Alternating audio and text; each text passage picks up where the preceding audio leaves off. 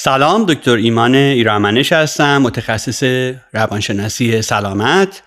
از مجموعه پادکست های پنجره نو با عنوان از متافیزیک تا علم در خدمتون هستم و پادکست شماره سه رو با موضوع من پیام آور دنیای ماورا هستم.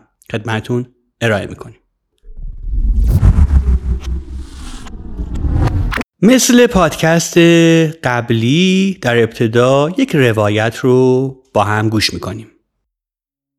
من و بعضی از دوستان مرید یه پیر عارفی اون معلم زندگی و راهنمای ارتقای روحی و عرفانی ماه.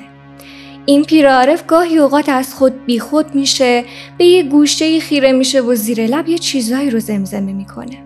انگشتا شروع به حرکت می‌کنه و به یه سری جای خاصی اشاره می‌کنه. بعد از اون که از اون حالت سیر و سلوک در میاد شروع می‌کنه به نوشتن یه سری مطالب عمیق و عرفانی خودشون مشغول انجام یه کارهای به خصوصی می‌کنه مشغول به فعالیت های مذهبی میشه و بعد نوشته های خودش رو برای مریدانش که ماها باشیم می‌خونه. عارف پیر ما همیشه به ما میگه که وقتی تو این حالت سیر و سلوک به سر می‌بره یه سری صداهای مذهبی درونش میجوشه. همونطور که مولانا گفته مطربانشان در درون دف می‌زنند شورها در بحرشان کف می‌زنند. اون چرا که روی کاغذ میاره افکار خودش نیست. اون یه واسطه است بین دنیای ماورا و کائنات. ما مریدای او وقتی این حالت پیرمون رو می‌بینیم جهت انگشتش رو دنبال می‌کنیم. ما باور داریم که جاهایی که اون نشون میده احتمالا نقاط خاص متافیزیکی یا حتی در ورود به دنیاهای دیگره. این اتفاقی رو که شنیدید در واقع یک اختلال نورولوژیکی یا اختلال مغزی عصبی هست که سر نام داره به طور کلی اگر مغز و اعصاب رو مثل یک سیستم الکتریکی ببینیم سر اختلالی هست در انتقال فعالیت های الکتریکی. در اعصاب انسان جریان الکتریکی وجود داره و در واقع این انتقال الکتریکی که انتقال پیام ها و دیتا های مغزی و اعصاب هست گاهی مواقع در طول اعصاب و بین سلول های مغزی مختل میشه که در نورولوژی یا عصب شناسی سر یا اپیلپسی نام داره که معمولا همه سرها همراه با تشنج هستند یکی از انواع سرها سر بخش گیجگاهی مغز یا TLE نام داره که اصطلاح انگلیسی اون temporal lobe epilepsy هست بخش گیجگاهی مغز کجاست؟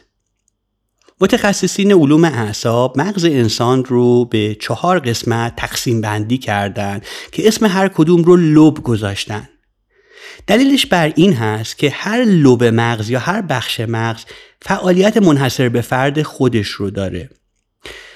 اون بخش یا لوبی که در جلوی مغز هست اسمش لوب پیشانی یا frontal هست.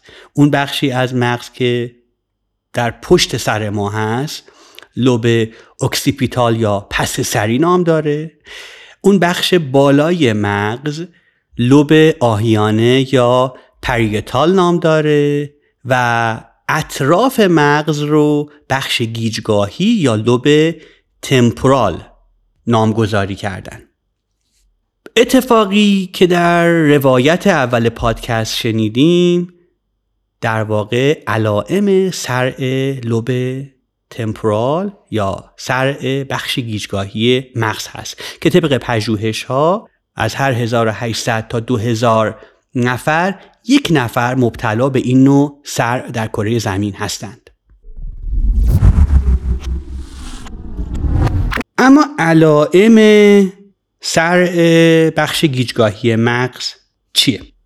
قبل از تشنج صداهای خاصی درون مغز شنیده میشه که ناشی از اختلال الکتریکی درون بخش گیجگاهی مغزه مثل یک ماشین کارخونه که وقتی خراب میشه صداهایی رو تولید می‌کنه. در طول تاریخ افرادی که این نوع سر رو داشتند به واسطه علائم دیگه ای که براتون میگم بر این مدعی می شدند که یک تجربه متافیزیکی یا عرفانی رو داشتن و این صداهایی که در مغزشون شنیده می‌شد رو به صورت نجوا بعدها می‌گفتند و این نوع نجواها بر روی سازهای اون زمانه تاریخی خودش می اومده و کم کم مردم بر این باور شدن که این صداها صداهای عرفانی و معنوی و مذهبیه.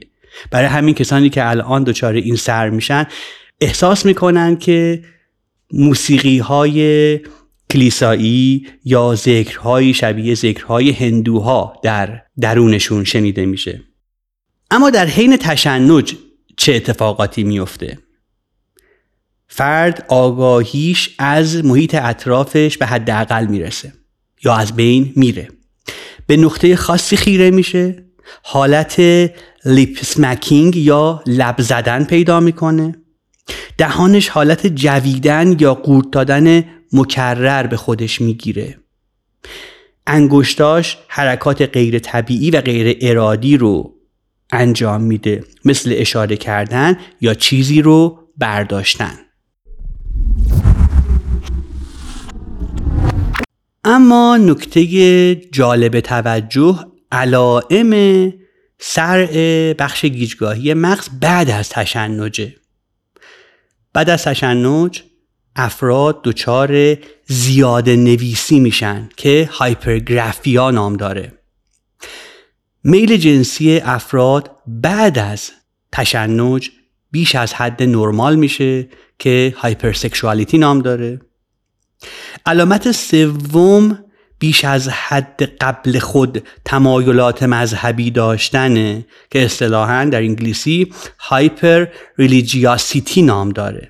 و علامت چهارم بعد از تشنج بهش ویسکاسیتی میگن یعنی گیر دادن به کار خاصی بیش از حد. یعنی ممکنه فرد هی تمایل پیدا کنه که یه باغچه‌ای رو بیل بزنه.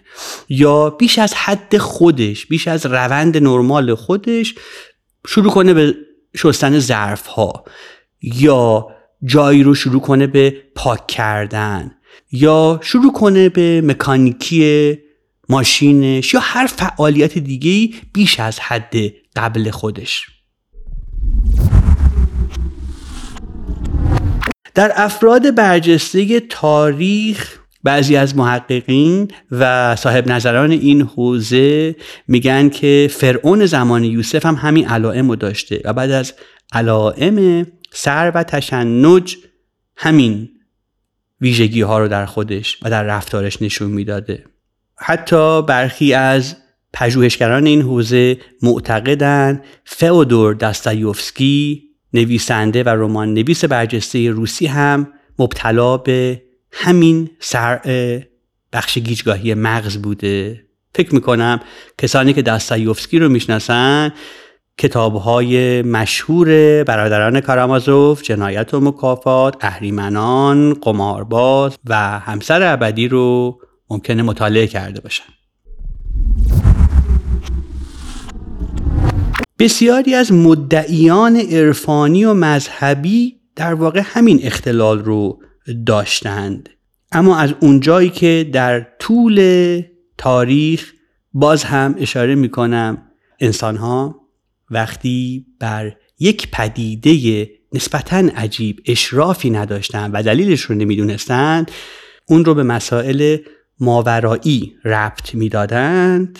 خیلی ها باور می‌کردند. که یک اتفاق متافیزیکی پیش اومده و یا فرد به دنیای ماورا وصل شده. و این تجربه به جای اینکه یک پدیده درون مغزی و عصبی دیده بشه یک پدیده ماورایی قلمداد می شده. هم خود فرد باور می کرده که احتمالا صاحب قدرت های ماورایی است و هم ادهی پیرو اون می شدن و نسبت به اون فرد حالت مریدی پیدا می کردن. حالا شاید سوال ما این باشه که چرا یک مدل سر در طول تاریخ توسط انسانها یک پدیده ماورایی یا عرفانی علمداد می شده برخی از متخصصین استوره شناسی چند دلیل رو در موردش میارن یکی اینکه همونجوری که گفتیم از هر 1800 تا 2000 نفر یک نفر مبتلا به این سرعه و در تاریخ در آبادی ها و مناطقی که انسان ها زندگی می‌کردن خب یک نفر این اتفاق براش میافتاده و اون یک نفر متفاوت دیده می شده و چون این اتفاق اتفاق خاص و شکل منحصر به فردی داشته اون فرد هم منحصر به فرد دیده می شده نکته بعدی از لحاظ روانشناسی باور طرفینه یعنی باور هر کسی باور طرف مقابل رو می‌تونه تقویت کنه. وقتی اطرافیان من به من این مسئله رو تلقین می‌کنن که اتفاقی که برات میفته یک اتفاق ماورایی من همین رو می‌تونم باور کنم و این باور در من شدت پیدا بکنه که به این پدیده روانشناسی تقویت اجتماعی گفته میشه. نکته بعدی قابلیت های موقتیه که بعد از تجربه سرع لب گیجگاهی به وجود میاد. مثل زیاده نوشتن. این رو به فرد القا کرد در طول تاریخ که حتما این قابلیت ها ناشی از یک تجربه ماوراییه.